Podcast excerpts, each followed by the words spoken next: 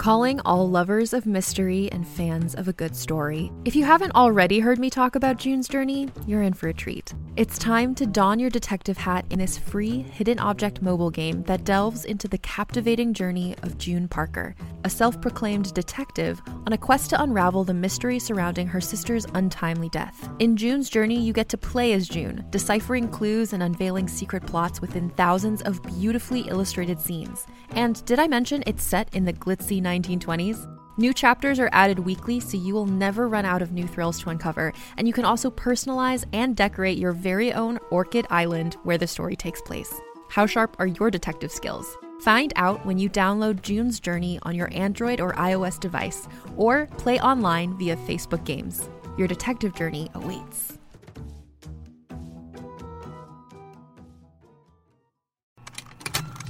Contained herein are the heresies of Radolf Burntwine, erstwhile monk turned traveling medical investigator.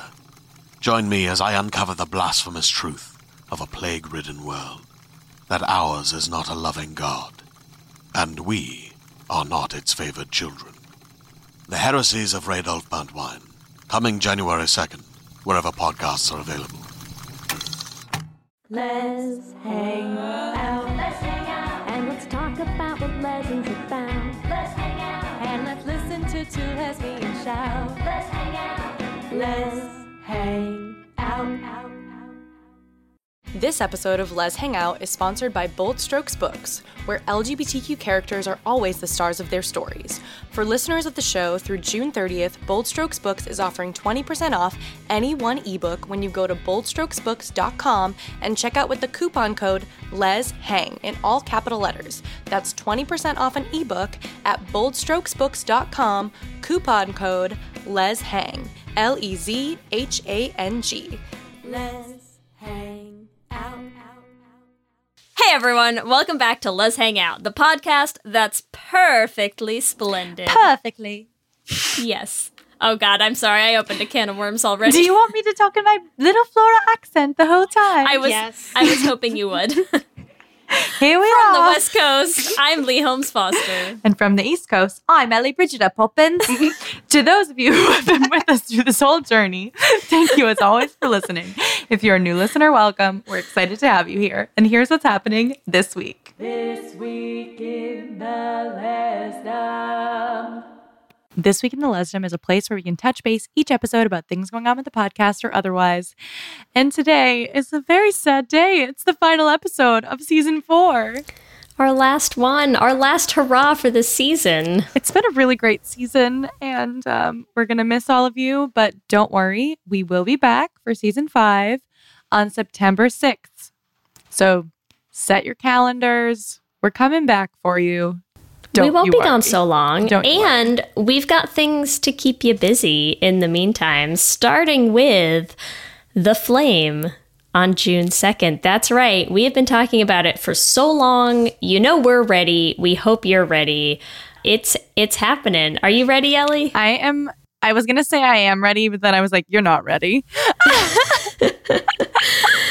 I, Um, been, I keep saying I feel like I'm in Tech Week. Any of our musical theater people, like I'm like Tech Week, Tech Week, and it's a podcast. Like I don't need to like. There's no dress rehearsal. Like it's done. It's ready to go. I just feel so like, oh my god, it's it's the show. It's happening.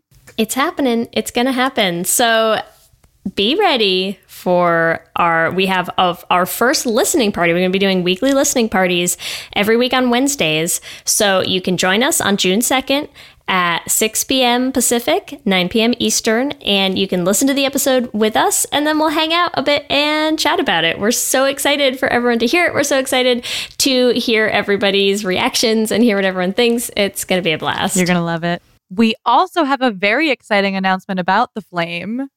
We have very recently joined the Broadway Podcast Network, which is a huge, huge deal. Uh, the Broadway Podcast Network is a huge podcasting network all about Broadway. They've produced many musical podcasts before, including Bleeding Love. They are they have Tony nominees everywhere, all over the place. They have all these big producers, and we're going to be a part of them. So pretty freaking cool.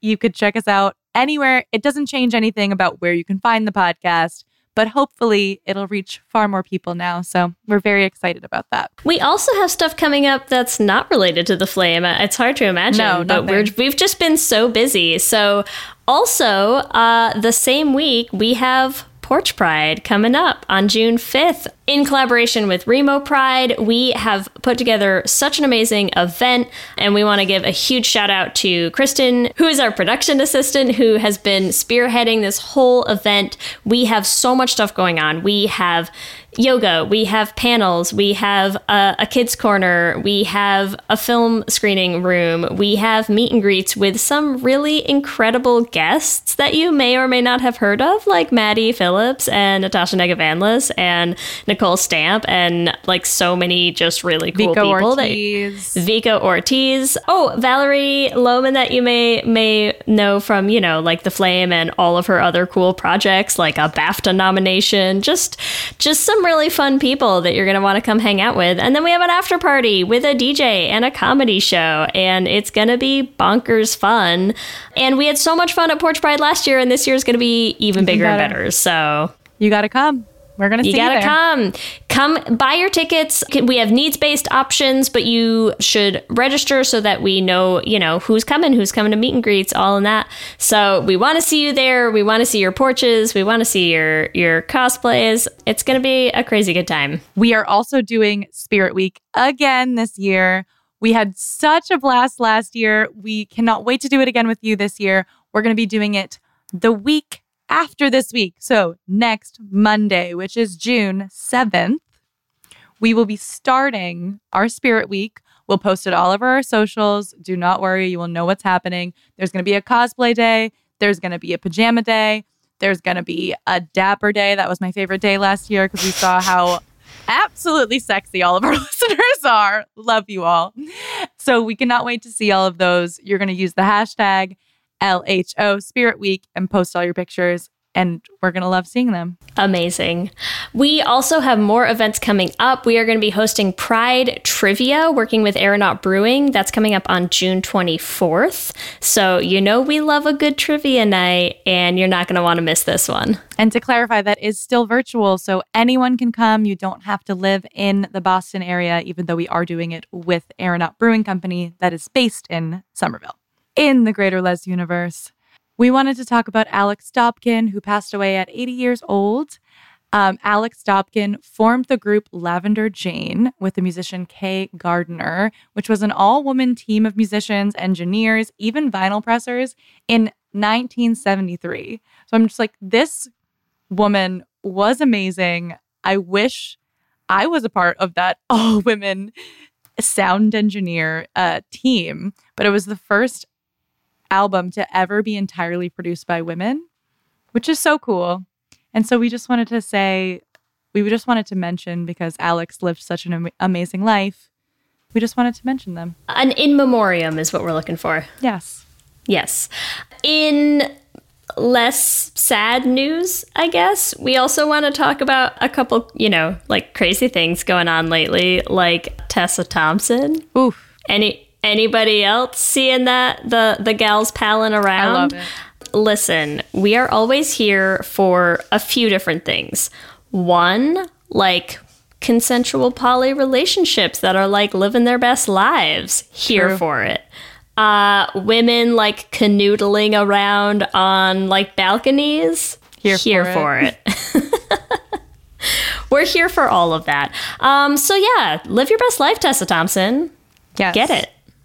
We also could not go this week without talking about Elliot Page in board shorts, just looking beautiful, living his best life. And we were just so happy to see him so happy and really showing up as this beautiful himbo. Our himbo king. We love it. So into it. That's what's happening this week. Back to you, Ellie and Leigh. Thanks, Ellie and Leigh, and welcome to episode 20, our final episode of season four, and our next installment of Lez-ssentials.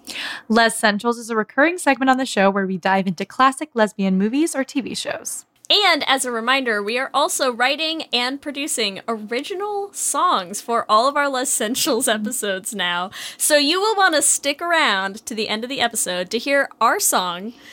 It's rude. It will wreck you. So get ready for that. Because for this it's Les. Essentials, we are talking about the beautiful, the beautifully haunting love story in the 2020 TV miniseries, The Haunting of Bly Manor.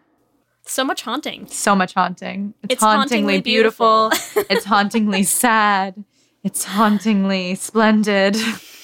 Bly Manor, uh, and we are joined by uh, a special, special guest today. Some of you know her, some of you may not yet, because if you've come to any of our trivia events, you have definitely met Kristin. If you haven't, she's been the behind the scenes making everything happen for us this season. And she is our wonderful Lez Hang Out production assistant. And so we are so, so pleased to welcome Kristin Murison to the podcast. Hello. Yes, I'm very excited to be here. I'm very excited to feel all of the feels about Bly Manor again for the 400th time because I feel them every day since I Are you, came out in? October. no, I'm never really I think the bigger question is have you stopped feeling them ever since you first saw it? probably not. No. Mm-mm. I don't think so. I don't think there's even one day where I haven't like at least thought about Bly Manor or done something related to Bly Manor. And that is why we asked Kristin to join us for this episode. We have a Bly Manor expert here. Um, I will say I was watching pretty much every single scene with Dani and Jamie today, and my friend Alexa, who just sneezed behind me. Um, hey Lex, she called me to like check in because she was picking me up. I'm going. I'm at her apartment, Sh and she's like, "Hey," and I was like, "Hey Alexa, like, are you okay? Like, what is wrong with you?" I'm like, no, I was just watching some Bly Manor compilation videos. Like, I'm not crying about anything in my real life, but like, it's so sad. You're like, I'm just sad about fictional lesbians again. When you watch the video of like just their moments all together, somehow it, it hits almost harder just because you see it all at once. And every time I, I do that, I cry. When I watched it first, like, I'm not really a big horror person. I I do not like being scared. And so, like, they'd have a really nice moment, and I'd be like, "Oh," and then I'd be scared right after. and so, I feel like it's actually really nice to only talk about their moments. I'm like, "Is this a horror series? No, it's a love story." Which It's not a ghost we know story, it's Flora a love says story. at the end. It's not a ghost story, it's a love story. Yes, yes. So let's talk our IMDb synopsis of Bly Manor. Let's dive in. I'm so excited. okay. I'm gonna preface this with saying I I already I have some problems with this. We always will. okay? We always will. I know. I just I They're have like never some major ones, so I want to like I want to prepare people. Okay. Here's our IMDb synopsis of Bly Manor. After an au pair's tragic death, Henry hires a young American nanny to care for his orphaned niece and nephew who reside at Bly Manor with the chef, Owen, groundskeeper, Jamie, and housekeeper, Mrs. Gross. So let me guess what your biggest problem with this Do you is. want do you want to guess? Go ahead. Go ahead, Ellie. See if you can I'm see if you can maybe, guess. you know, get close to it. Is it that the most active participant is Henry? I what the, what in the fuck? Like what? The whole story is told through Henry's perspective. Right? He's Look, barely there. Given given that we we just did an episode on how every lesbian story somehow has to revolve around a man and I'm like, I'm sorry, what white man wrote this IMDb synopsis and how dare he? Yes, and our synopses for this entire series will be a lot different. So, Kristin, I know this is not a should have been gay, but we're doing a Lez-ssentials on Bly Manor. We're barely going to talk about any of the ghosts, to be honest, any of the scary stuff. We're just going to talk about our favorites, Dani and Jamie. So, what's your synopsis for Bly Manor if it's only about Dani and Jamie? Okay. Um, so a young American goes to London to escape Comphet, which is literally following her around everywhere she goes. Yep. And she meets a sexy gardener and she realizes she can't stop herself from being a lesbian anymore. because Jamie's just too sexy to resist. And so they kiss amongst some flowers and then they decide to spend they they just U-Haul immediately after that kind of and then they spend the entire rest of their lives together. It's beautiful. It's an amazing U-Haul love story. It's a great U-Haul love story. That was a really great synopsis. Thank. That's you pretty for much all that Kristin. happened. I mean, that's what I saw. I know. I was going to do our plot recap, but it's done. Oh. That's it. we we knocked it out of the park. We just we hit all the Two big traumatized points. lesbians find each other in a manor home and uh, decide to live life one day at a time together forever. Two trauma bonded lesbians built an entire life Their trauma based on taking to care of each each other. other and their trauma. Incredible. What's Yes. what's your what's your news synopsis, Ellie? If you had to write one, Oh my god! I the thing is, I said this to Kristin, and I don't even I didn't even write one down for myself. But after watching all the clips, you I done would played say yourself. a walk to remember for lesbians. Ooh, I like Oh. that. Okay, okay, Either a walk to remember or the Notebook for lesbians. okay. Okay. Um, I was gonna go with a different movie, so I was gonna say like Imagine Me and You plus Ghosts Mm. plus eh, Bury Your Gays Yeah, minus Heck. yeah, minus heck. minus heck. Except I guess we do sort of have a, we sort of have a heck. But Yeah, but I don't but- like him. But I like Heck, Heck. is nice. True. Heck is like a nice guy, and Ed Yeah. Edmund isn't really. I don't know. I don't like him. no, Edmund is a quote like in quotes nice guy. Edmund Yeah. is a guy who thinks he's entitled to a woman because he is A man. nice. quote unquote nice. And therefore he's also nice. I'm just realizing now that i forgot to fill kristin in um, since we we obviously just hosted some of you uh, came to our trivia event on um, haunting of hill house and bly manor. The night that i hosted and and kristin and ellie were not there but i forgot to fill both of you in on the person who answered the question about edmund's name by also putting in parentheses deadmond. Oh, and I- it's my favorite So- it's my favorite I call thing him Deadmond, all the time. Who needs the Goodbye, Deadmond? fandom Deadmond. calls him Deadmond. That's like all anybody calls Yes, him and on I Twitter. love it's it. My favorite. And. I love that people. I love that someone actually answered the question. They were like, "Here's his name, also But Deadmond," also, and I was he's like, "Yes, correct." I wanted to award extra points. I wasn't able to, but in my like, heart, I being did. homophobic killed him. So I mean, I guess like score one for the gays. Literally. Yeah, Deadmond. Uh, amazing. okay, so are we ready? I'll try to do a very Okay, do it. I'll try to Walk do us a through our love story. Yes. quick and dirty love story plot synopsis. So, our first scene, we start out with Jamie. She wakes, it's very, actually very important, the first season, because the first scene is the same as the last scene. So, the first scene, Jamie wakes up. She's looking for Dani. She's looking in the water of her bathtub. She's looking in the sink. We have no clue why she's doing this, but if you've seen the show before, now we know why. Then we start with the wedding. Owen's making this whole speech. To truly love another person is to accept that the work of loving them is worth the pain of losing them. No, stop it. I'm done already. I'm tapping out. oh, Owen like was way off base, like way out of line with that quote. That quote came to fight. Like An attack. I've written down a lot of quotes because this it, there's it's a lot. It hurts. It hurts. So then we start with older Jamie. a lot of quotes came to a fight. Yes, older Jamie's telling the story. It's a ghost story. It's not her story, even though it is your story. It's full of ghosts. Then we get the entire backstory with Dani and her fiance, but I sort of skipped through that to be honest. When I was We'll look- talk about it. we We'll can talk about It's it, fine. but then we, we have we have all these flashbacks, right? So we're going back. So we have the flashback to when they first meet. Jamie walks in in overalls. That's it. Done. That's Scene. the scene. No, no. I'm gonna say Jamie walks in in overalls. Dani tracks her like a freaking like homing beacon of gay. yep. That's how I would describe that scene. She tracks her like a homing beacon of gay. You are correct. And we also know that the others in I wrote so many quotes because they're so good.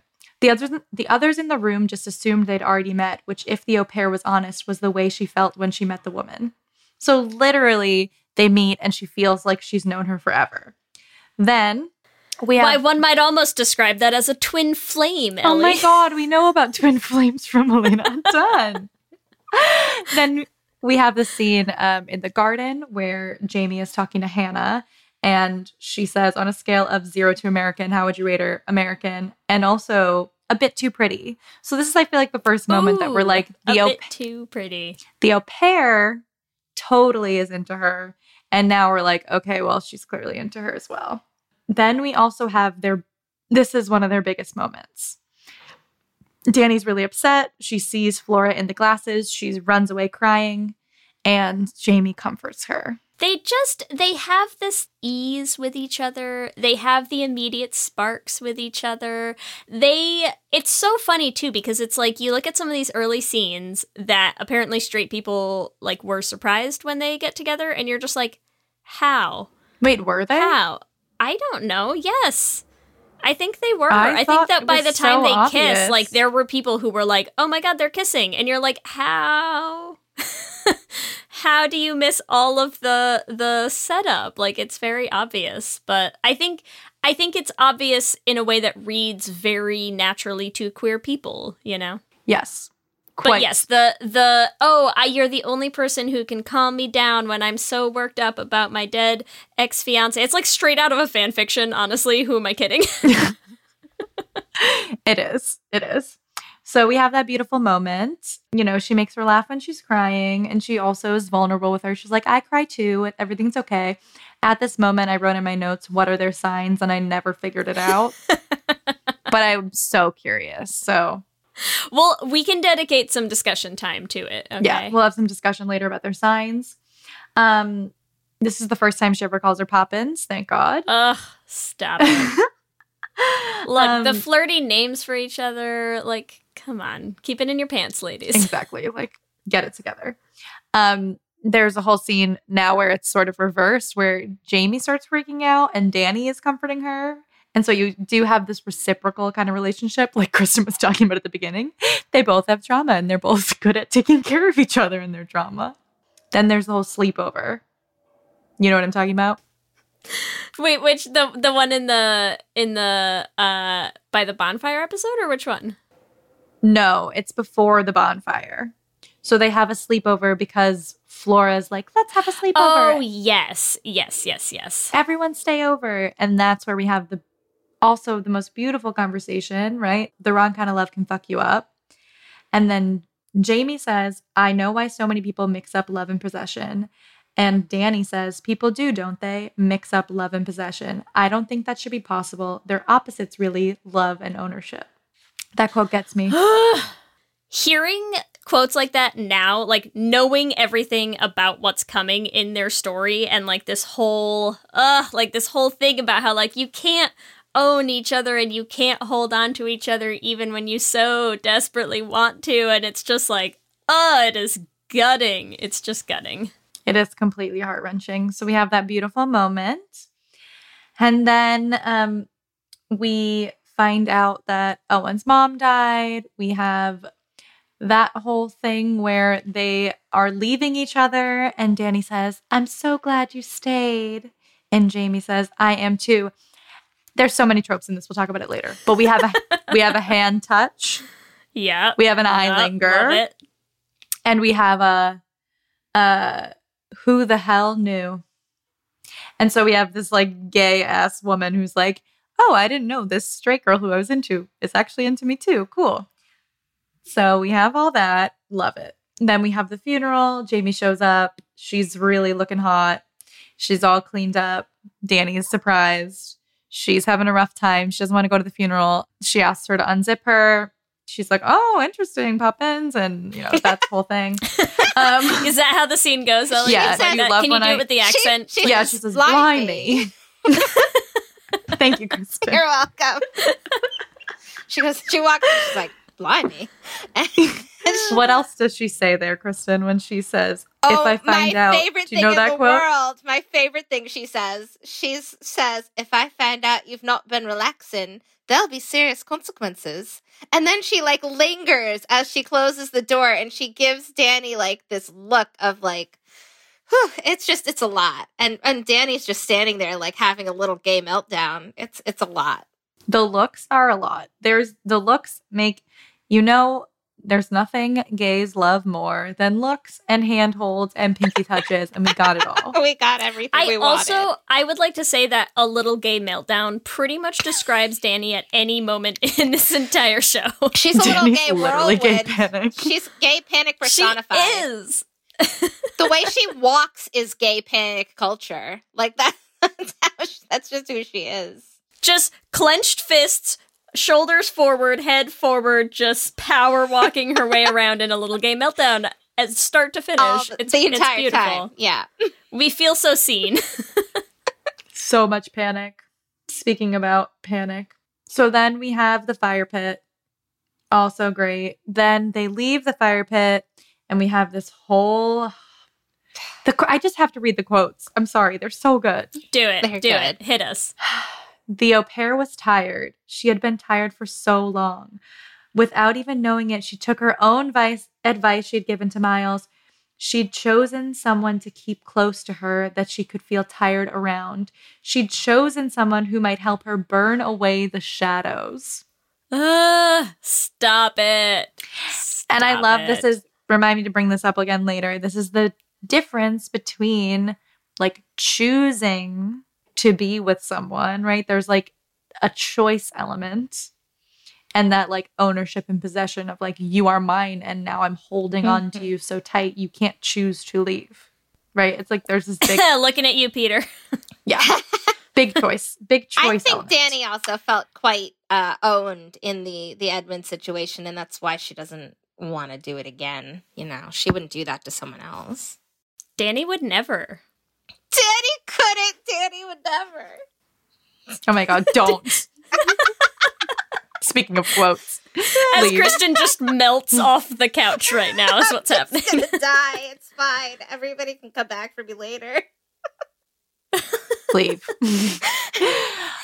and then our next scene, so they're tired together. They're in the greenhouse, um, and we have like the classic first date that gays all go on, where they share their Can trauma. I also mention that they also have these like flannel blankets that they bring with them into the Yes. because that was like peak lesbianism too. Okay. It's like I I also want to take the opportunity to just because I know we'll talk about it more, but while we talk about how like, oh my god, why do we still somehow have to center the man in in our lesbian love stories? The have you seen the behind the scenes images of when they shoot this scene and like you I mean he literally just he's has to be like right, chilling right on their shoulder. Yeah, his little head is like right over Amelia Eve's shoulder, just being like, "Hey, girls." like they're kissing and his shoulder his head is just on amelia's shoulder like just right there that close to them while they're ki- it's the wildest behind the scenes I It's hate so it. bad. I hate and it. And it's so unnecessary why It's so unnecessary. Well, yeah, that's the most frustrating thing, right? Is like we have this like really nice kissing scene, and then it's completely ruined by this man. we can't even have it they won't even let us have this one moment It's so Not rude. yet. We'll get more. It's we okay. will We'll get, more, some more. Thank God. I There also will want It to is like the last Edmund scene, right? Like be Deadmond other kind of goes away. he literally does go away once she's like, I'm gay. She's like, bye. she does like a little ritual too like a little get rid of edmund ritual which is really cute and really gay so then, you know, we have this. She leaves. Jamie leaves because she's like, Dani, clearly you don't want this because She's you're hurt. haunted by Comphet, you know, whatever. Um, but we have a really cute scene where Dani brings her coffee to apologize. Um, so awkward, so cute. She brought her coffee. It's horrific coffee. Um, Also, this is how you know she's like a baby gay and she's kind of new to all this. Like it's iced coffee. yeah Dani. why would she It's bring regular coffee, wait, what are you doing? is that a gay thing? Do gay people only drink iced coffee? i only drink Yes. iced coffee I also only drink iced coffee, but I didn't know it was gay. Um, I don't even drink coffee, and I can tell you that it it is gay culture It's to gay drink culture to only drink iced coffee. Even in the winter. It's also a Boston thing. We drink like we'll have an iced coffee like in the snow. Yes. And everyone in Boston is gay. Therefore, science, it's a gay thing. Okay, great. and the transitive property yes. is gay.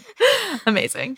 Um, so we have this beautiful flirting scene where, you know, poppins, you flirt, that whole thing. That was not that was British, that wasn't Scottish. Fuck. So precious. Get it you got up at six in the morning just for this. No. what? Not for this. Totally not for this. Don't call me out. I'm trying so hard. Poor Dani. It's so cute and sweet. And then she basically she asks her out on a date, and she asks her out on a date. she literally asks her to sleep with her. She, she, She says, "There's like this pub. It's in, you know, it's in Bly. It's actually right underneath your apartment." no big deal or anything. Not that I not that I looked it up. Maybe uh, did some research. Not for any NBD.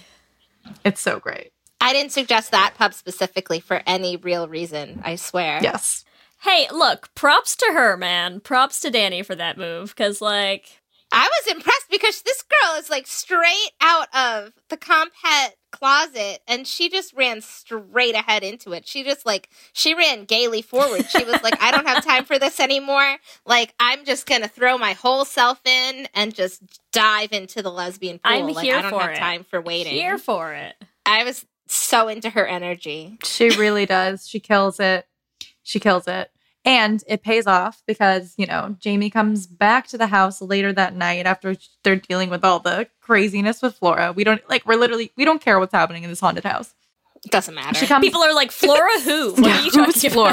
about? We don't it's care. fine. Um, so Jamie shows back up in her leather jacket, first of all, and says Mm. maybe Poppins might fancy a little boredom, which is just so, ugh, they're so fucking cute. And then she takes her for for the moonflower little date. Kristin, do, Ugh, you- do you want to tell us about the moonflower date? I know Stop this is it. one of your favorite things. You have a tattoo as well. tell us about your tattoo. I do. I I did get the moonflowers tattooed onto me because it's just that amazing, and I'm just that gay for this that I had to have it with me forever. Yeah. So she brings. So Jamie, who has been just really closed off and kind of like distant and doesn't really like to put herself out there, and is like more cold cold but like actually has a really big heart and just like doesn't want people to really see that because she's been hurt so much. She decides that she's finally going to just like throw it all out there and she's going to give everything that she has of her story to dani to just take it or leave it because she doesn't she figures you know what? If i'm going to get hurt either way if i at least tell her up front then whatever happens from there that's that's on her And she does the longest so monologue I've ever heard in my life. She does. She does the longest monologue ever. I don't know how she even managed to do all of this, but I know people who have like memorized the whole monologue and done it. So like I know it is doable, but it's it's a lot. And she gives her entire life story. Like she takes her into the woods and Dani thinks she's like going to kill her because I mean, she's just dragging her into the darkness. And then in that darkness, she shows her these beautiful white flowers that like only bloom for what, like 2 months a year and all the buds only bloom one time and then they die. And she's like, it's a heck of a lot of work just for this. But then she goes into her story about like why it's worth it. Dani just sits there and like absorbs it all. And Jamie looks so like nervous and is kind of like twitch, like, you know, like has the little anxiety shakes like the entire time. And you can tell it's really hard for her to talk about like especially the stuff like prison and her her parents and her her time in the foster families. But she does it anyway and i just think that that's so brave. And after that like dani decides that sh- even with all that she's she's going to accept jamie for all that it all that that means. And i just think that's so beautiful. And i think what's important about the moonflower scene is that it kind of sets up everything that goes on after that because they talk about mortality and how mortality is natural and how it's part of life and you have to accept it and things are still worth doing even if they're temporary. And things that are beautiful are still beautiful and meaningful even if they don't last forever and they're still worth going for even though you can't have them forever. And that's like literally what happens with with them so I I'm just- tapping out again. so I'm out. sad. I'm out. I'm Yes. sorry. I mean, I love she says too, sometimes someone like this moonflower might be worth the effort. Ugh. Mm-hmm. Just Jamie with her little heart in her hand saying, Please love me. And you're like, Okay. love me. She's never been loved before, and like her whole life, like her whole life is just filled with with sadness and and people not accepting her and people bullying her and being mean to her. Well, listen, using I her. imagine that like the you know Dyke March in Bly's probably like a pretty small affair, so not a lot of options. No, she was probably she was probably so surprised. Like that little who knew, like was probably even more like in her head. She probably went home that day and was like, "Holy shit, a lesbian in Bly!" Like it's not just me. There's more of us out there. There are dozens of us. I thought I was the only Does- one. Dozens. And it's kind of great because her seeing, I think that like that is probably the first time anyone's ever recognized Dani for for who she is. Like Dani's never really gotten clocked. Or, Oh, like, hey, you man, know, that seamstress clocked her. What are you talking about? A lesbian. Okay, well the seamstress did clock her. You're right. You're right. But like since she's been like out and like living her new lifestyle, that's like she hasn't you know been seen before. So I think that that was a big moment for her to be like, oh, oh crap, other people are noticing. That means I should really start to deal with this. Yep. And also, like, other people are noticing, and like, this person that I find ridiculously attractive is noticing is, Is sort of a big deal. There's so many great quotes in this whole thing. The best one, too, is that's where all its beauty lies in the mortality of the thing, like you were talking about, Kristin. I like when they talk about how like how Dani can't control who lives and who dies because Dani's like so haunted by her guilt. Like she feels responsible for Edmund's death.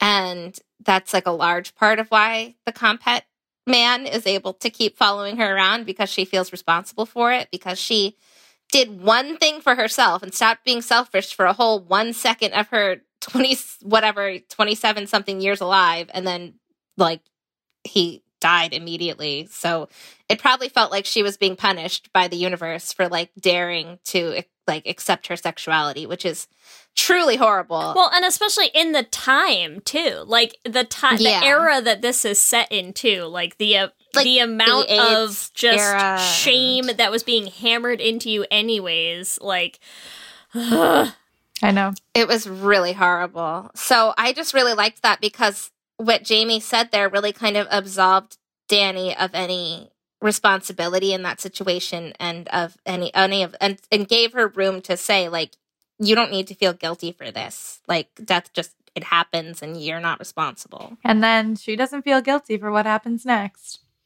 She sleeps No. better than she's ever slept before because she had good sex. For the first time in her life. it literally is like the au pair could not remember the last time she slept this well, and she thought perhaps she never had. And I literally just have in my notes lesbian sex will do that. She does though. She wakes up looking so satisfied, like just so purely peaceful and happy, content, like 100% into herself, like vibing, really feeling it. It's, It's great. So we have She, she gets to feel like that for a whole, like, what, one day before, before it all goes goes down. shit. Yeah. I will say I have to always comment on this on any film we see. There's not enough sex in Bly Manor. there's there's not. Why didn't they show it? I don't understand. They didn't show any of it. Like, we were missing that. That whole scene is just, Just, they just, just it just fades it's out. the same shit black, we just gone. constantly get, which is, to be fair, I like it in Bly Manor because I think the point of their relationship is that it is so like innocent and sex, pure. yeah. However, it still could be innocent and pure, and you could have like a beautiful like sex scene between the two of them. Yeah, I just thought it was strange that, like, because Hill House is by the same people and Theo has sex. Like, there's sex scenes in that. And, like, obviously, those are not the type of sex scenes that you'd be getting. I mean, that, that style that they went there isn't the same thing they'd be doing for Dani and Jamie, but I was surprised that there wasn't just at least, like, a little, a little more something. Do we see any sex scenes in the entire show? Rebecca and Peter, I thought maybe. Do they have an actual sex scene though, or do we just get like implied? they were like weren't they like starting to maybe have sex but then they got walked in on by hannah that one time Maybe. in that wing that they're not supposed to be in But yeah, so I feel like the fact that we don't really see other sex. i don't think makes there's a lot of sex even heterosexuals i makes don't me think be there's a lot like, of sex in general okay. However, like you could have given it to us. And I do like that they're not hypersexualized characters because a lot of times lesbians are like over sexualized. So in one respect, it's good, but like on the other hand, me as a whore, like, excuse me. Also, Mia's just like, I want to see these, see the scene. Come on, I just really want to see it. I feel like I was I was we were robbed, robbed. of We were that, totally but robbed. it's fine. I've I, it's fine because so many people have read. I feel like you're I just, trying to delay this now, Ellie. Come on. Yeah, so nothing else happens. That's the end. Okay, so we have um you know, they have they say they have their sex scene and then there's the whole day that everything goes down. And so at night Jamie's like I'm going to leave and, you know, or which is the worst, dumbest thing she's know, ever done in her like life. I'm going to leave and Dani's like, "Well, you could come back tonight if you want." And she's like, "I don't know, but there'll be nights. There'll be plenty of nights for us." They- there will which be other is to be fair still true. There yes, will be but still. Sorta. yeah. There aren't more nights where Dani's not possessed. She's possessed every single night after that. Yeah, yeah. But their kiss is really nice in that hallway. There's some it's beautiful. The best one. Um and she says, "You best one. promise?" And she says, "I promise." And they have this little cute little promise. Then Dani becomes possessed. So that's Also, there's ghosts in this show. Did y'all know that? so that sucks. yeah, did you know that there were going to be ghosts? Yeah, that's so when we Dani- find out there's ghosts. We had no hint of ghosts until then. Really? No. We've glossed. Well, we talked about Deadmond, but like we've kind of glossed over a lot. It's fine. But like, I don't think he's a ghost. He's just like a a thing that she sees in her head. Like, he's not really there. Not like the other ghosts. No. Like, he's not a ghost ghost. He's just like a mental. Yeah, a mental ghost. But yeah, so she gets possessed. She takes the Lady of the Lake into herself. Um and then it's yeah, it's it's it's uphill and downhill from there, I would say. It's a it's a roller coaster of a final episode. so It's a whirlwind. and I will say well when we do the discussion, a lot of articles have talked about how Jamie and Dani didn't get like it's actually like, okay, yeah, great queer love story, but also like they should have had more time together before she became possessed.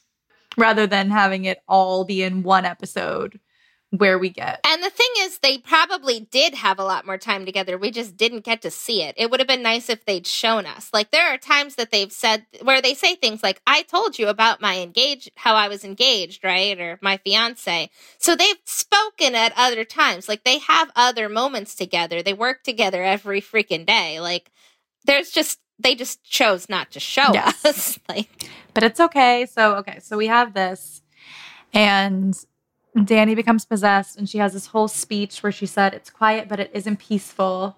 It's rage, blah, blah, blah. She's walking through a dense jungle. But then we have this um, this beautiful moment where Jamie says, Do you want company while you wait for your beast in the jungle? And so, and and then we have the pinky touch. I told you we were going to have a pinky touch. we stay stand a gay pinky touch always and forever. Yes. so Um, cute. So and then, precious. you know, they decide they're going to leave together, take everything one day at a time. One day at a time is fine by me as long as those days are spent with you, basically, right? Yeah, it's, as long as those days are with you, Poppins, Ugh. one day at a time is fine by me. Stop it. I And days can't. turn into months and a year. And then we get this Imagine Me and You scene, which is actually like a very intentionally Imagine Me and You in the flower shop where she says, I'm in love with you, Poppins. And I, we have to be together forever. and then they kiss in the back. We don't even see that either. God damn it. I actually am We don't getting see more that angry now. as they say this. they kiss, and it's really pretty, uh, but then they just like, run off screen. yeah, like why don't we actually I don't re- know. Can we also recreate Imagine Me and You with the scene in the back where they're making out? Where they are On on, the, the roses, roses? but maybe like minus the part where they get stabbed in the back by the roses. Yeah. What do you no. think Jamie would sound like saying you're a wanker number nine? Quick question. Honestly, hilarious. Do you want me to do it? No. it would sound amazing. oh yeah. Also, she gives her a moonflower.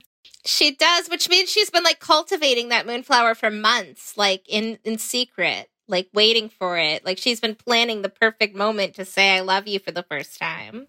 It's so beautiful. And she's been like hiding this moonflower from Dani, which like they live together. So like where is she hiding it? Like they work in the same shop. Where is she growing this moonflower? She's got secrets. Listen. That's dedication. she got some secrets. That is dedication. It's peak lesbianism at its finest. Like It really is. And then time moves by pretty quickly. So now we're at five years. They're domestic, they're in domestic bliss, and there was peace, is what they say. Until Dani sees the Lady of the Lake. until they're But right past the Lady of the Lake, I don't care about the Lady of the Lake. Let's just talk about um the top hat and overalls. and the suspenders that Jamie has on in that scene because Jamie's gay outfit completely Yeah. takes her out. So that's great.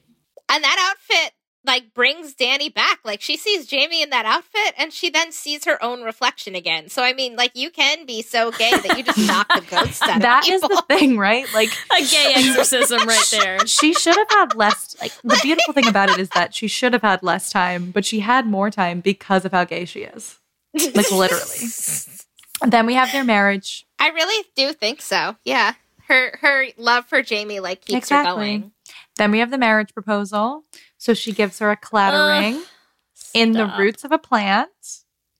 Does does anyone want to read the, do you want me to read the speech or does someone want to read the speech? Yeah, why don't you just read all I the quotes to us and slowly I destroy can say us? the speech. Uh, I don't even actually need it. I Do you have it think. memorized? She walks in with Go, this Kristin. plant. May- Maybe. So she walks in with this plant, and Jamie's stirring the the pot of sauce, and she's not very good at it. And apparently, she's burned the sauce plenty of times in the past. There, there many years in this kitchen, and she says, "What's that then?" And then Dani has the plant, and she says, "Found it on the street. Wanted to save it." And then Jamie gets like the cutest little smile of like, I can't believe this this woman is like the loves me and is in my life, and she's like, all right, give it here then, and then she like steps away from the sauce, and Dani's I'm just like, "Want me to enjoying watching the perfect reenactment. And she's like, want me to keep stirring? And she's like, and D- Jamie says, like, yeah, see if you can salvage it. And so Dani's over there stirring, and she like keeps sneaking peeks at Jamie while she's like getting her hands into the plant because she's like probably really nervous and also just like full of that Dani energy where she like just needs to keep going and moving at all seconds of the day. And so Jamie's digging through the the the plants, like the pot and the soil, and she finds the clatter ring and she picks it up and she's like real confused on her face. Her face is just like doesn't get it. And she turns around and she's like, Dani, why is that? And then Dani doesn't let her even like go with that. She just turns around immediately and was like, Here's the thing. You're my best friend and the love of my life. And I don't know how much time we have left, but however much it is, I want to spend it with you. And I know we can't technically get married, but I also really don't care. We can wear the rings and we'll know. And that's enough for me, if it's enough for you. Uh, And Jamie Ah. starts sobbing and is like, I- I reckon, I that's, reckon that's enough for me, yeah. And then they kiss and they say, I love you, I love you too. And they're like crying. Also, you kitchen. you literally did not have that written down. You just did that off the top of I your know, head. I didn't have it written down. I, to be fair, I did just watch it like maybe an hour ago, but like, yes, I do have it memorized. Incredible. and then it Incredible. ends there and they get reading what I married and everything down. is happy exact. forever and ever. It's exact. and then it ended. It's exact. Yeah, that's it. That's it. Bly Manor's over. The That's end. it. That's it. Okay, Roll so we have the prop- we have the proposal. It's beautiful. I also love this this well, yeah, we roll the credits. So when Dani proposes, then they go over. They go to Paris to see Owen so that they can celebrate their engagement wedding thing. And so they announce it to him, and he's like, "This is the best news. I'm so happy for you both." And they like toast to Hannah, which is like really sad. And they talk about how the kids don't remember Dani, even though she sacrificed everything for them, and that's fine, I guess. I'm not mad. And then they, you know, and Dani's still seeing the lady, and she's all bummed out and stuff. And that's like that's like when they get back from that, that's when she like finally tells Jamie that like she's been seeing the lady again. And that all happens prior to to getting the civil union. Then we get the civil union and Jamie comes in with the civil union. She's been waiting in line all day and there's water everywhere and she goes and Dani's just staring at herself in the bathtub or staring at the lady in the lake. And she says to her, uh, I only see you. I don't see the lady in the lake. I only see you. And I'm like, it's like, It's so sad because Dani like, can't so- see herself. She can't see herself at all. I know. And she's just like, I'm so tired. I see you in front of me. I see you touching me. And I'm aware of that, but I don't feel it. And Jamie says, if you can't feel anything, I'll feel everything for the both of us.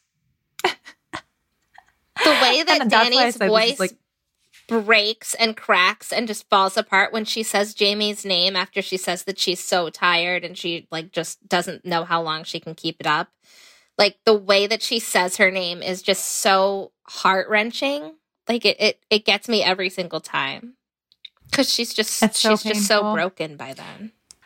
well also too it's like there's i feel like there's just so many layers to this of like like loving someone who has a mental illness Mhm. like loving someone who has alzheimer's too Yeah. where like they're like losing parts of themselves that's why i said like it reminds Mhm. me of the notebook Mm. where it's like that just like constant patience with your partner who like forgetting themselves and forgetting you but you remember Yes. them and you're like i will love you enough for the both and of she us even And like, goes on later and says like like she won't have her memories but she will live on in my memories like i will literally always remember this and then it also like kind of ties into how owen's mom like when she dies she dies from from dementia and I just thought it was interesting how at that time, you know, from the outside, Jamie was like, you know, put me out of my misery if I'm ever in a situation like that. I wouldn't want to have to live like that, losing little bits of yourself here like every single day.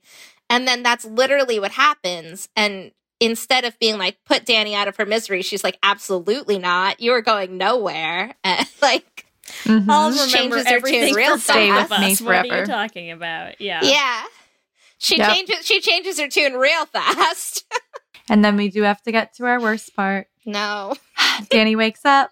She's she has her hands around Jamie's neck and she's like, I gotta go. I'm gonna hurt the person that I Gotta love go. the most. And so she said the au pair knew the moment had come and she could not risk the most important thing, her most important person, not for one more day. Stop it. I know. They were out of days. They were out of days. How dare you? So, ja- so Jamie showed. I know it's horrible. Also, what does she? Kristin, you d- you did this as a um as a trivia question. What does she write on the paper? How dare she you? writes, "I love you." I'm sorry, Ellie asked me, so I feel like I have to say it. She said, "I love you with every piece of me left." Because literally, the pieces of her that are left are the pieces that were strong enough to like combat the lady from literally killing Jamie and enough to get her to Bly. Okay, remember that time you said you were going to do a quick plot recap, and now we've spent like 45 minutes just trudging through all of the feelings about this? Like, that's fun. I'm so sorry. I'm so sorry. It's hard. I'm trying my best. I'm so close. Ellie's like, just a All right. real quick recap. So, what does the note say? Kristin, can you reenact the whole scene for us, please? Please. If you wanted to listen to this, we're doing an entire reenactment. okay, well, So I Jamie- gotta go, so this was fun. All right, so Jamie shows up to Bly Manor. She gets into the lake. She swims down. She sees Dani. She's trying to scream, "It's you! It's me! It's us!" Praying it could be her instead, but it's not. She can't. She can't do anything. The lady in the lake was Dani, Stop it. and Dani would never. Stop it. Because Dani knows the difference between love and possession, and she would never mix them up. Exactly. it's so painful. And then we come all all the way full circle. We're back at the wedding. We realize that this has been the gardener all along. Owen's there. Yes. Flora's the one who's getting married. Henry's there. And we come back all the way from the first scene to the last scene, all back again with her waiting for her love to come back to her. But her love does. She's been there the entire time. She's right there, but they can't see her. She won't let Jamie see her, which is like very intentional, I think, on on Dani's part. I I do believe that if she thinks that if if Jamie saw her, like that that would be it. Jamie wouldn't do anything else. Like she wouldn't continue to live her life. Yeah, she's been there the whole time. But Jamie thinks that Dani forgot everything and forgot her and forgets their memories together and their life together. And I just think that's really sad that Jamie thinks that because, like, she's wrong, obviously, because Dani's standing right there. She never forgot. Dani would never. Dani would never forget. Dani would All right, never. we're done with our plot recap. Okay, we're gonna look.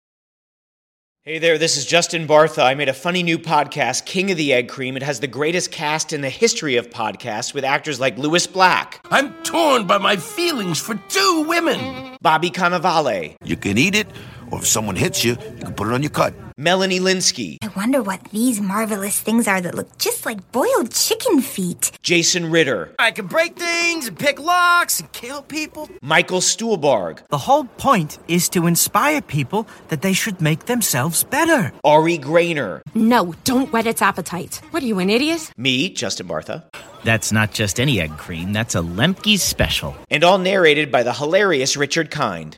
This is the story of Harry Dalowitz and how he rose from nothing to become New York's King of the Egg Cream. So if you like funny true stories, come listen to King of the Egg Cream, available wherever you get your podcasts. Let's give everyone a breather. We'll take a minute. We'll listen to some ads. We'll come back and we'll like talk about it all some more. That'll be fun. Here at Lez Hang Out, it is Pride Month 24 7.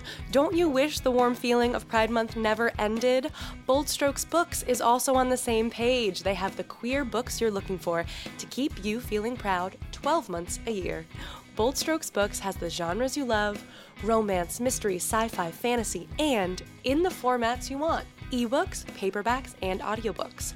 Bold Strokes Books publishes quality, diverse, award winning LGBTQ fiction where LGBTQ characters are always the stars of their stories. I just want to say I'm just so excited about Bold Strokes Books. I love content that is for us and by us, so thank you, Bold Strokes Books, for doing this. Visit the Bold Strokes Books web store to browse hundreds of titles and sign up for free newsletters to get all the scoop on daily bargains and events.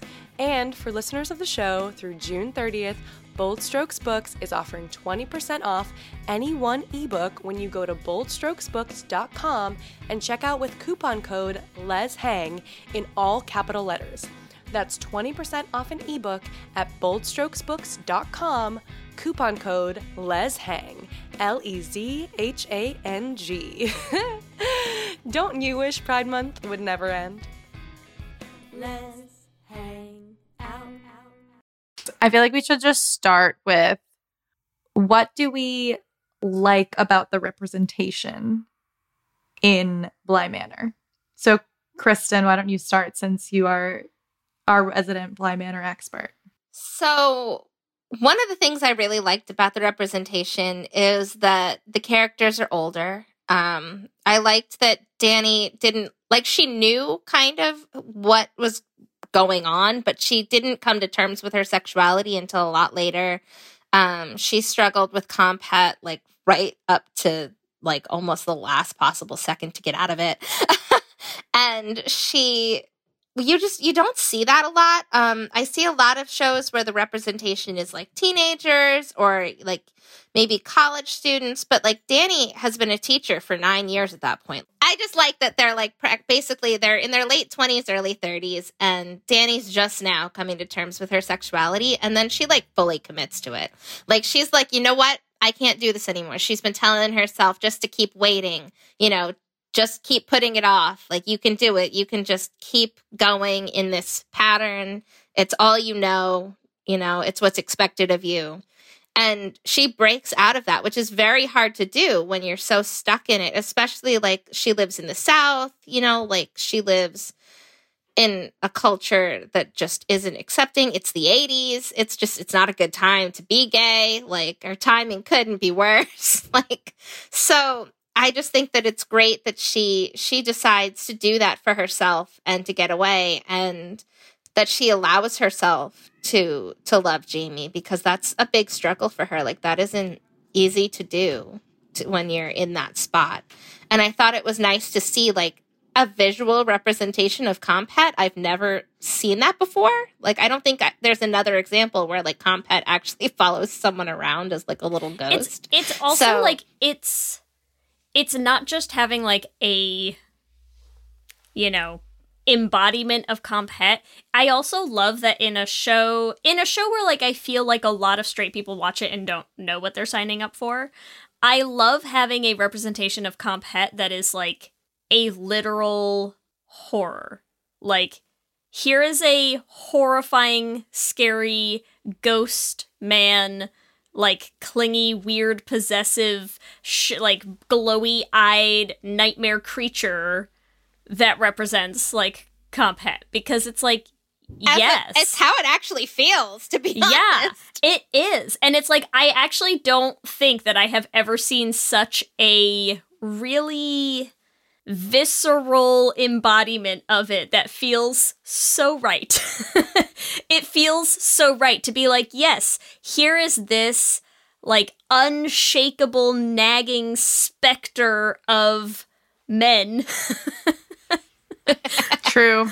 of men and how you should be attracted to them just looming over, breathing down your neck, like grabbing onto you physically. I mean, it's Yeah. just, it's like, And it only shows up every time she thinks about another woman, Mhm. sees Jamie. Like, it doesn't come up unless she's doing something gay, basically. I mean, like, that's not she true. has a gay he, thought. he comes up like, other bam. times. Like, she sees him when the car drives by and stuff. There's some other triggers, but like, yeah, I mean, she sees him some other times, but it's a lot of it happens when she's Yes. having like a gay moment. But it it, it is cool like to be that- able to point to that in a way that like I feel like you could you could show straight people like the first few episodes until Deadmond like disappears and just be like that that's what it's like like that's what comp That's what feels feels like. like is there is just this thing breathing over your shoulder all the time that you're constantly aware of and you can't get rid of until you decide to like step beyond it and say like it's okay until you make that decision it is always there it is following you around it is Mhm. eating at you it is like worming its way around your brain and it is always there being like but also like but you're straight right like but you're still straight though but like but like it's But you're but supposed to be straight. yeah it's you're it supposed men to do you know that right like it sh- you should be straight you do know My favorite thing is that Dani's like, I I thought I wanted it. I wanted to want it. Because Yes. that's like I've never related to something so much in. Like I've never seen it on TV. Like I've never actually seen a representation that's like spoken to like my own experience in that way. Because like I dealt with comphet for a large portion of my life and it was just kind of amazing to see it like that because she just says it in just such clear words that it's just like that's exactly what it is like you you want to want it. You want to be like quote normal or whatever everybody else seems to want you to be. You want to be what society wants you to be. Yeah. And you know you try your best for as many years as you can hack it but eventually you know Yeah. eventually you can't do it. I love to, and this is like such a low, such a low bar, but that she chooses to get out of that relationship before mm-hmm. she starts a relationship with a woman. she doesn't Surprise! I know we've talked about this She many times, cheat. but it's like she chose, like she was miserable in her relationship and sh- she didn't cheat. She chose to leave. And obviously, she still has the guilt of choosing to leave. Like, Okay, What? okay, but I'm gonna say like yes, and I agree, but also as one of the few times where we get to see someone like make that choice and then have it immediately get turned back around on them like I know. so horribly, I know. Yeah, so I know. and I'm just like, I thought it was uh, very traumatic. They made her coming out so Yes. traumatic. Like she finally stood up for herself. She finally said, "This is who I am, and this is what I want." it's and then the person who's supposed to be her very best friend since she was a little kid and has been like literally asking her to marry him since they were 10 is like F you, like, I hate you. How dare you do this to me? Like, as if it's even about him. Yep. And then, like, has the audacity to go get hit by a truck, like, in front of her while she's, like, right there. How dare you, out. sir. Like, come on, like, come on. Yes. Like, she just came out. She's so fragile right now. Like, she doesn't need that. her face in that moment, I'm just like, it is, uh, God, it is so gutting. So I I'm with you, Ellie. I agree, but I do have to say, like, God, they they did not really let her have a moment there. Well, and that is the thing too, where like I do, I don't, I wouldn't be like, this is a shining example of perfect representation because I disagree. But also, like, she didn't cheat. So, I True. mean, there's That's why I'm saying like it's a low bar. Like I'm like it's such a fucking low bar. Why? the bar. Um, the bar is on the ground. Yeah. And and two, like this was written by a man, right? The entire show. There is still I feel like men are present a lot in More the narrative because I mean because like it can be both good and bad of like okay, yeah, Comphet is terrifying and horrific. However, like he's still there. Right? Like I wish they'd spent a little less episodes on it. Like, I wish that they had done it, but that maybe it had gotten over sooner. Mhm. Like, if that part could have just been done sooner, that would have been. Yeah, and been that's what like a lot of the articles I was reading were like they gave him so much time. Like Edmund ga- Mhm. got so much time, got so much backstory, got so much stuff, And, like, for what? and like why? yeah, like I to like, ex- who even cares about him? We Does don't. anyone actually care about him?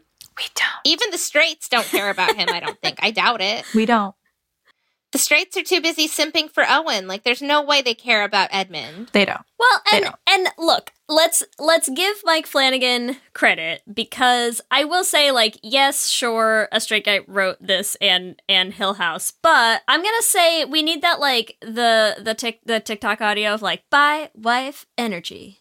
He's got by wife energy, right? Like, True. I will say that like there are there are ways in which I will say we we can well we can and will nitpick certain things, but like it is a it is a beautiful love story He that did, he centers make the, these two women, right? Like at its core, Bly Manor is a love story, and it's a Yeah. love story about It's a lesbian. it's a lesbian love story, at its and like. I'm still I'm still here for that. Like regardless of of a lot of other things and regardless of like whether people disagree about the ending or not, like I'm still here mm-hmm. for it. So I agree. Let's talk about the ending. this is like a tricky thing to navigate because it is technically bury your gays.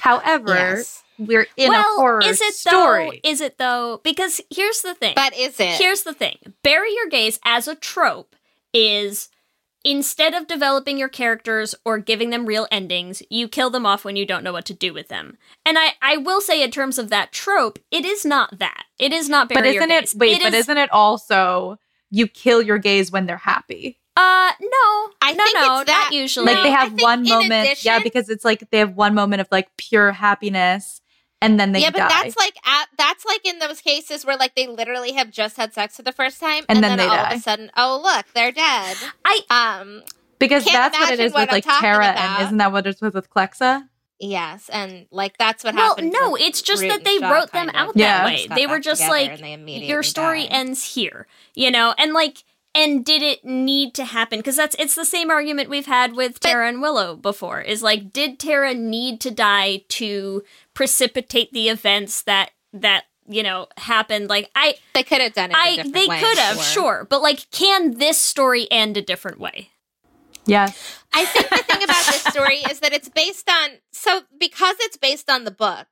Like I think they just kind of followed the script, you know, like the in the book, like the au pair, I'm I'm pretty sure died. Like she she was always going to die, and the thing about it is like they were originally going to have a male actor be the gardener, so like they weren't really planning on like making anyone gay initially. I don't think and then they threw that in so like it's not like they went into this and were like let's kill Right. off a gay that would Yes. be fun Yeah, and that's and that's why I'll give them I will give them the pass for killing her. I'll give them I'll But give also, them the I pass wanna on say it that- because one thing that i think is very important about dani's death is that dani chose it she had full agency at that moment she said I am not going to let them kill me. I'm not going to let the lady in the lake have her way. I'm not going to let her make me make these horrible, do these horrible things that I'm going to regret. I am going to go and take myself and deal with it when I know the time is ready. And Dani, like, got to have agency in that decision. And I think in every other example of bury your gays, there's no agency. You're just shot. Like you're dead now. True. Dani, like, actually had it. She knew the whole time what to expect, really. And she dealt with that. And it was, but she also got 13 years of love and, and happiness and, and life uh, living as her truest self and like having that life with Jamie. And then she chose, she said, this is, this is the time. I can't wait any longer. I can't put Jamie at risk anymore. And, and I just, I think it's very important that again, a kind of like in the same concept of like possession taking away your agency. Like she took a little bit of herself back from Viola in a way in order to make that decision and in order to be in charge of her own Well, death. and let's let's talk about Viola because here's the other thing that I think you have to do with this show is you have to contrast. There's three couples, right? There's three couples in Bly Hmm. Manor of note, really. Um, we skipped over the stories for the other two, so if you haven't seen the show, go watch it. Come back. We have Jamie and Dani, we have Hannah and Owen, and we have Rebecca and Peter, right?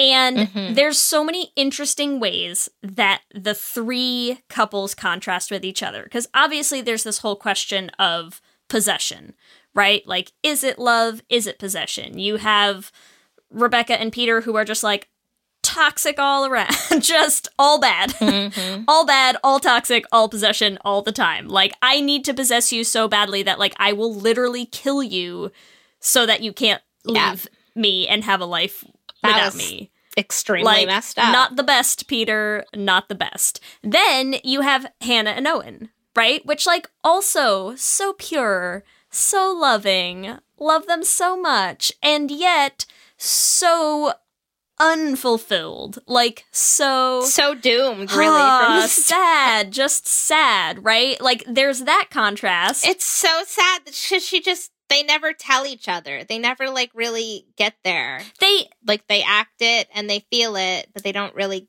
quite. they get there. don't and then there's also the other comparison that i think is really interesting is once you bring in right because we talked about how deadmond is a different kind of ghost in this show right like Yeah. deadmond's like the comphet specter ghost the other ghosts are more real literal things like literal that- ghosts that are tangible. yeah, that interact with you, that are real, that are like almost tangible in the space.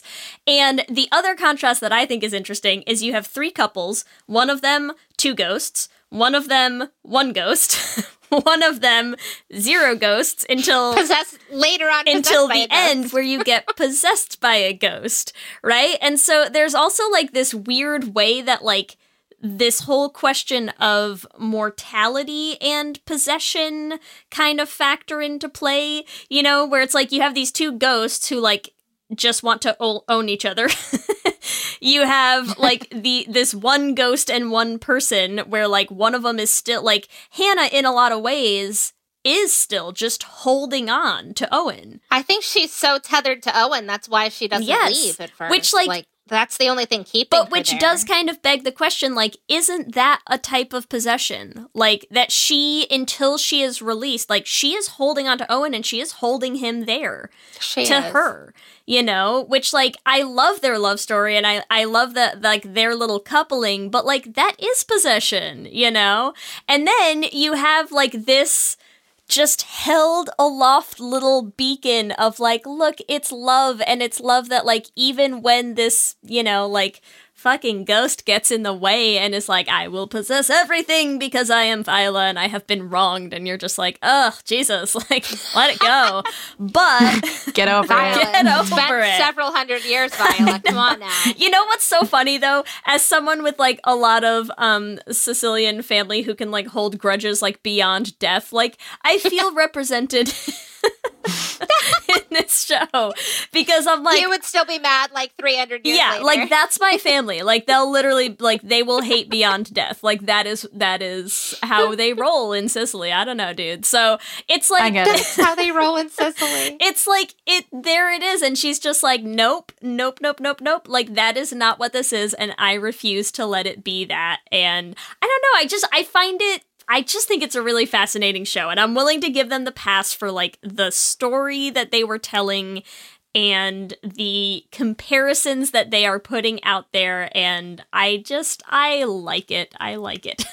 I remembered another thing I wanted to say. I think that also another thing that Bly Manor does that I don't see a lot in mainstream representation, like shows that are really not just for us, but like made for the straights really and made for just anyone is that they made the narrator Jamie. So like the narrator and the person the entire story like the the lens you see the story through is a lesbian and the main character that she the sto- the person whose story she says she's telling is Dani's story. So it's her and then the main character like the narrator and the main character are both lesbians on this mainstream show that everybody can see and I just think that's so awesome. Like these like 30 something power couple boss lesbians with their little flower shop in Vermont just like well, just amazing. and that's one of the big things that I love about it too is like the domesticity of it, right? Because like Mhm. we don't, we don't really get like just like a lesbian couple who's like, Like, there's no comfortable and happy. if you take like out the comfortable and happy. Like, that's possible. What? If you take out the ghosts, they would have no drama in their relationship. Their relationship's just like a normal, ordinary, married, dom- domestic situation, you know? Like they're just happy and in love. Like they have their little flower shop, they have their little life together, and there's nothing. That's so They're not. There's no drama. There's no cheating. There's no like other woman or anything. There's nothing. Going on. There's no on. other Like, man. There's just There's There's no man drama at all except for like all those fucking ghosts, man. Like, god damn it. yeah, like all those all those ghosts just had the audacity to be there and be possessing her. It's, it's if they wasn't there, it'd be just be a nice little lesbian. Well, I guess it would just be Imagine Me and You. well, except less drama. Yeah. yeah, that's true too. Because even Imagine Me and You has a lot of drama. Um, let's talk a little bit about the mar- about the marry your gays. Because we do get a proposal. Mm-hmm. We do get a marriage. I thought it was sweet that they did that because, like all of us, grew up during that time period where gay marriage wasn't a thing. And I remember how exciting it was when civil unions became legalized. And I remember, like, prior to civil unions existing as a thing. And so I just think it's really cool to see that represented because I know, like, a lot of the younger, like, the kids in the fandom, like, they weren't around really for that. So they've never really known entirely what that's like. Yeah. And I just thought it was nice to see, like, as a person who came out like well before um gay marriage became legal and like just a couple of years after civil unions became a thing in a couple of states i thought it was really nice to like see that on screen and see like how they were so committed to each other like even though they knew they like technically couldn't be in like all the ways that that a heterosexual couple Yeah. could Well, and because it's so real, like that is a real piece of our our history, you know. And it is funny. It's like it's funny to me to watch shows like this now and to realize, like, yeah, like like my kids will grow up they'll think it's and normal think- and right and like and, and we'll have to like you know watch shows with stuff like this and be like well when your mom and i got married like it wasn't legal Mm-hmm. either you know? It's like we're gonna be those like weird crotchety old people like back in my day and uh yeah it's it's nice. They Well, yeah, They do a nice job. because a lot of it. the younger people they don't know. Like I was like talking to some of the younger fandom members. I've talked to them before, and they don't. They either don't really know that much about like the '80s and the AIDS crisis. They don't really know like what implications that had for being a lesbian at that time, and for how that would have impacted Dani, and like maybe why it was so much harder for her struggling with Comphet. Maybe why it took her so much longer. They they don't know that stuff. They don't really recognize it or realize exactly what it was like. Yeah. So I think it's nice when shows, you know, show parts of our history like that. I agree. And also just like the fact that it is so like wholesome and sweet of like how the proposal happens of like I do not care. Like I r- literally like just me and you having these rings is enough for me. You're what I think is great is that Dani went a large portion of her life caring so much about what society thought of her and like wanting to do everything that like was proper that she was like expected and supposed to do. And when she makes that speech she says I don't care that we can't do this. Like, I don't care that society says no, essentially. Like, she has gotten to the point where she's so confident and so happy in her relationship with Jamie and so fulfilled that she can say, you know what? Screw that. I don't care about that. We have each other. That's enough for me. And I think that's so beautiful because that like she came all the way around on her on her journey with her sexuality. It's so beautiful. Let's talk about the timeline as we're talking about marriage. Because it was like tricky to figure out, but I think I sort of It was. figured it out from Googling some things. Um, and I think you did as well, Kristin. I think so. So I believe so. it somebody online said they thinks that they thought they were together for 13 years or at least they got their civil union 13 years after they started dating because civil unions were legalized in Vermont in 2000 In 2000. and they started their relationship in 1987 so what else did you find Right. about our timelines here So my thought was they got together in 1987 and Flora was 8 at the time. When we see them in the Owens restaurant celebrating that they're getting married and celebrating that Dani had proposed, Flora is 17. So I mean, as far as I can tell with math, that's 9 years, right? So they've been together 9 years when Dani math. proposes. I'm not real good at math because I'm gay, but it's been nine years. And so f- they had like a good amount of time, like before Dani started really going downhill. And then nine years in, she proposes, they go and celebrate it. And then that would be like around 1996, 97. And then they have a couple more years then before before civil unions are, are a thing and then they would get that in 2000 and then it's kind of iffy like does she die that same year it feels like she does it feels pretty quick from there i think she does yeah Although what I But love about way. doing the timeline that way is that means that like we're supposed to pretend that Jamie looked like Amelia Eve for like 15 years and then like overnight overnight actually- like morphed into Carla Gugino. So like great. yeah like There she literally it's only between. seven If years after she died only seven years so somehow jamie went from looking like amelia eve to looking like carla gugino in Yes. seven Yeah, yeah. years that I feel like they tried. They put like a few gray streaks in her hair. Like They did, in like yeah, when Jamie in the scenes where she's like by the tub. But I'm like, no, this is not right. she jamie had started going gray but like that's not the same as As changing your whole face. I'm just throwing that out there because it makes me laugh. That's all. It is. It's also I- like you I- literally couldn't have just like yeah, it, they're not that much older. they could have aged up Amelia Eve, but but then we wouldn't have had Carla Gugino. And we love Carla Gugino, so like I like that she's there. I mean, she looks sexy as hell, but like uh, she doesn't really look. Like I mean, no, but like, but, it's same thing for Owen, right? Like Owen looks like that Yeah. for 15 years, Yeah, and then Owen suddenly looks is like this So, yeah. tiny old, uh, tiny old man at the wedding, and you're like, okay, So they see Owen in 1996 in the restaurant, right? And he looks like Yeah. Owen. And then in 2007, he somehow looks like Yeah. that. Like, what? How okay, so let's do an age thing. How old are they supposed to be in 2007? 50? well. Yeah, maybe, right? Because if they're supposed to be, if we think they're all kind of 30s, maybe early 30s, late 20s, early I 30s, think in Dani was like, so I I knew this because I had Dani's resume at one point and I had looked at it, but I can't like quite remember. But she said she was a teacher for nine years, so she would have had to go to school, Yeah. right, and then like become a teacher. So like, say she's like twenty eight, probably to be a teacher for nine years. If you like start at like twenty one, like that's the minimum that she could be. She would have to be 31, like 30. If she was a teacher for 9 years. well, you, I feel like you could have done like get a school student around, teaching, like some All right, teaching yeah, program. yeah, like, minimum, we're- minimum. I'm I don't saying think like there was yeah. as much education required back then either. Like nowadays, you probably need like a freaking master's, but like back then, like you didn't need as much education. I don't think to become a teacher. So True. So yeah, I'm gonna say. I mean, at the absolute like low end, she could be like 28, 29, Sure. Okay, so then this is like I know that 30 Jamie's years later. mom left I know Jamie's mom left their family in 1967, and this is a random piece of information that I remember from the monologue. And so if she left in 1967, Jamie was apparently like around eight when that happened because she was taking care of Mikey.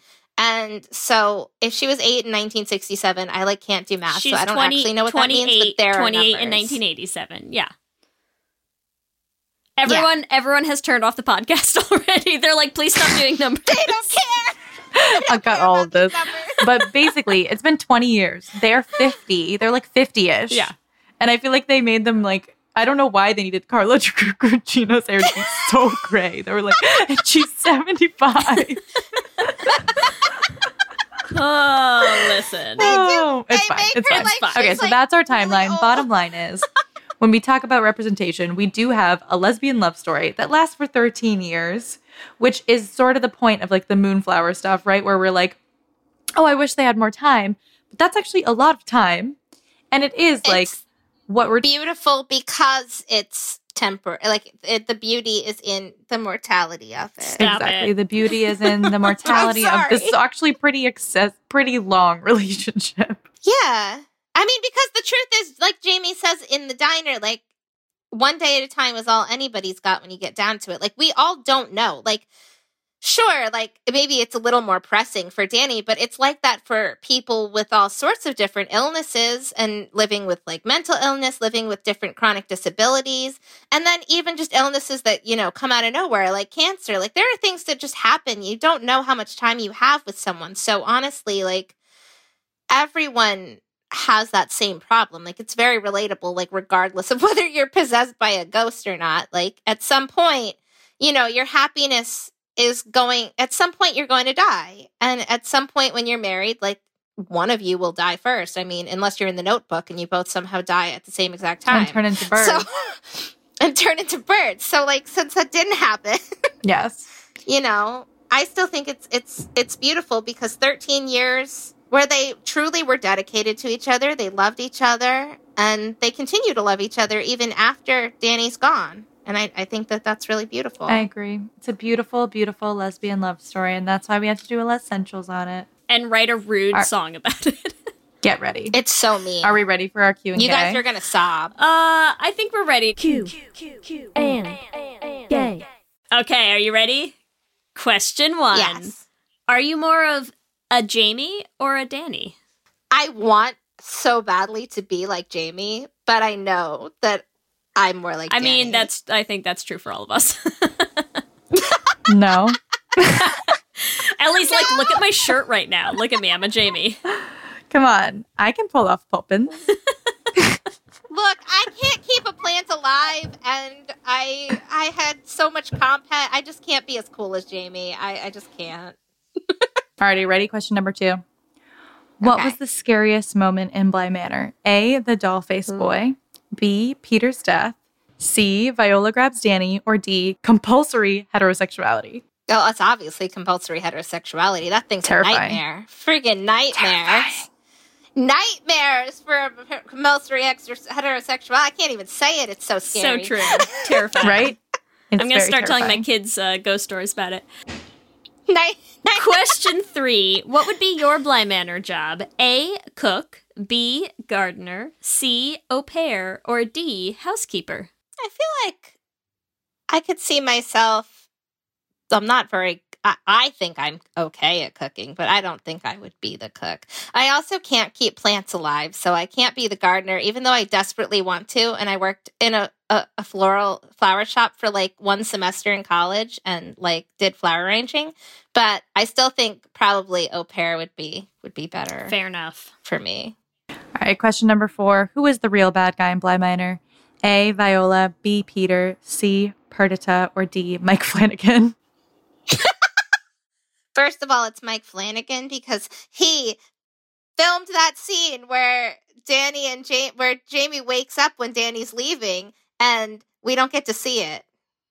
So You're right. it's Mike Flanagan. For robbing us of that sex scene. no, it's not a sex scene. It's where Dani and well, we were robbed of that. But when Dani's leaving, like instead of leaving a note, she like well, before leaving a note, there's supposed to be a scene where where Jamie wakes up in the middle of the night and sees that J- Dani's trying to leave and like catches her and like stops her and they have this whole emotional discussion and then they like sob and hold each other and like it's a whole thing. And and we missed it. You know we want that. I that. wanted that. Lesbians would prefer the sobbing more than the wanted sex that scene. feelings, you know. I didn't have enough feels already. I needed Um, more. but speaking of Ellie, question five, our final question: Did Bly Manor need a sex scene? Yes or no? Oh God, I. You're really gonna make me answer this.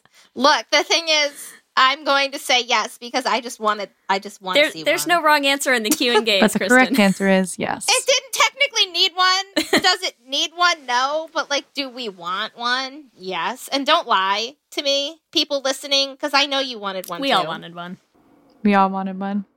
Remember, you can give us your own answers to this episode's Q and Gay questions on our Twitter at Let's Hang Pod. Kristin, thank you so much for hanging out with us and talking about Bly Manor. Yes, thank you for having me. I am so excited about being here. Where can our listeners find you on social media? I am all over the place. Um, you can find me at uh, Princess Cocoa Puffs on Instagram or at negative underscore purple on Twitter. And those are the places where I am the most. Or you can find me just, you know, behind the scenes at the Lez Hang Out. Are there any projects coming up that you want to talk about? Yes. Uh, well, you know, I've been working a lot uh, behind the scenes on Lez Hang Outs Porch Pride 2021 that's coming up on June 5th. And we have a lot of exciting things that are going to be going on for that. Very, very excited to um, to get more information out there about that soon, and to see everyone, and so that we can have the loudest, proudest, gayest pride gonna be you've ever seen on your screen. Yes, we will. Thank you so much, Kristin, for hanging out with us. You're the best. Yay! I love you guys. Let me hear you say hip, hip, hip, hip, hip, well, yeah. We love hearing from you and building community, so we want to shout out some of our favorite things each episode. And we want to shout out Emily Brewer, who messaged us on Instagram and said that they're a new listener binging all of our episodes. We love to hear when somebody's just going through our entire catalog. Hopefully, you get to this episode, Emily. Hi. Um, and they're also working on an illustration of Pelsa, which makes me really happy. Send it to us. Incredible. We also want to shout out Natalia, who reached out on Instagram as well and wanted to send us a Lez-ssential suggestion to cover The Handmaiden, which is definitely on our list. Don't worry. So hopefully we will get to it. Maybe in season five. Who knows? Who Who knows? knows, what awaits us on the other side of season five? And as always, we want to thank our Lesbian Jesus patrons Mark Foster, Jess Klaus, Tanya Ferguson, Jacqueline Rose Nishino, Sarah and Julia, Carrie Ann Lawrence, Danny Gunlock Tamora, Brittany Ray, Alana Rosen, Tara Gleason, and Lizette Stye, and our King Princess patrons Amy and Ellen, Leah Henley, Liz Shen, and Evelyn Smith. We love all our patrons. Thank you so much. And if you're wanting to spend more time with us over the summer, the best way to do that is to join our Patreon and hang out with us on our Discord. We want to see you there. Remember, you can also find us on all the social medias Instagram, Facebook, and Twitter at Lez Hang Out Pod. You can email us at lezhangoutpod at gmail.com. Or check out our website at lezhangoutpod.com. Whatever app you use to listen to podcasts, make sure that you subscribe. That way you'll get new episodes as soon as they go up, starting in September for season five. Also, make sure you subscribe to The Flame. Just look up The Flame, an original podcast musical, and you will find it on every podcasting app. We also have a YouTube channel. Make sure that you subscribe there to get any new videos we put up. You can find it at youtube.com slash lez hang out pod. If you want to support the podcast, the best thing to do is rate and review us. We love to read what you have to say. You can find our Patreon at bit.ly slash lezpatreon. And as we said, it's a great place to join our Discord, hang out, do some game nights. We have all sorts of good stuff, and it will help us make future seasons of the podcast. If you want to support us making more musicals, which you know we really want to do, you can do that at bit.ly slash the flame Patreon. We will have some fun behind the scenes content and some exclusive stuff just for our flame patrons at bit.ly slash the flame Patreon. If you want to check out our merch, we will still have all of our designs available all through the hiatus. So if you miss us and you just need to wrap yourself in some Lez Hang Out designs, like a nice warm sweatshirt giving you a hug, that's okay. You can find them at bit.ly slash Lez Shop. That was so convincing. I'm going to get a sweatshirt. If you want to find us individually, you can find me on Instagram, Twitter, and TikTok at Ellie Brigida.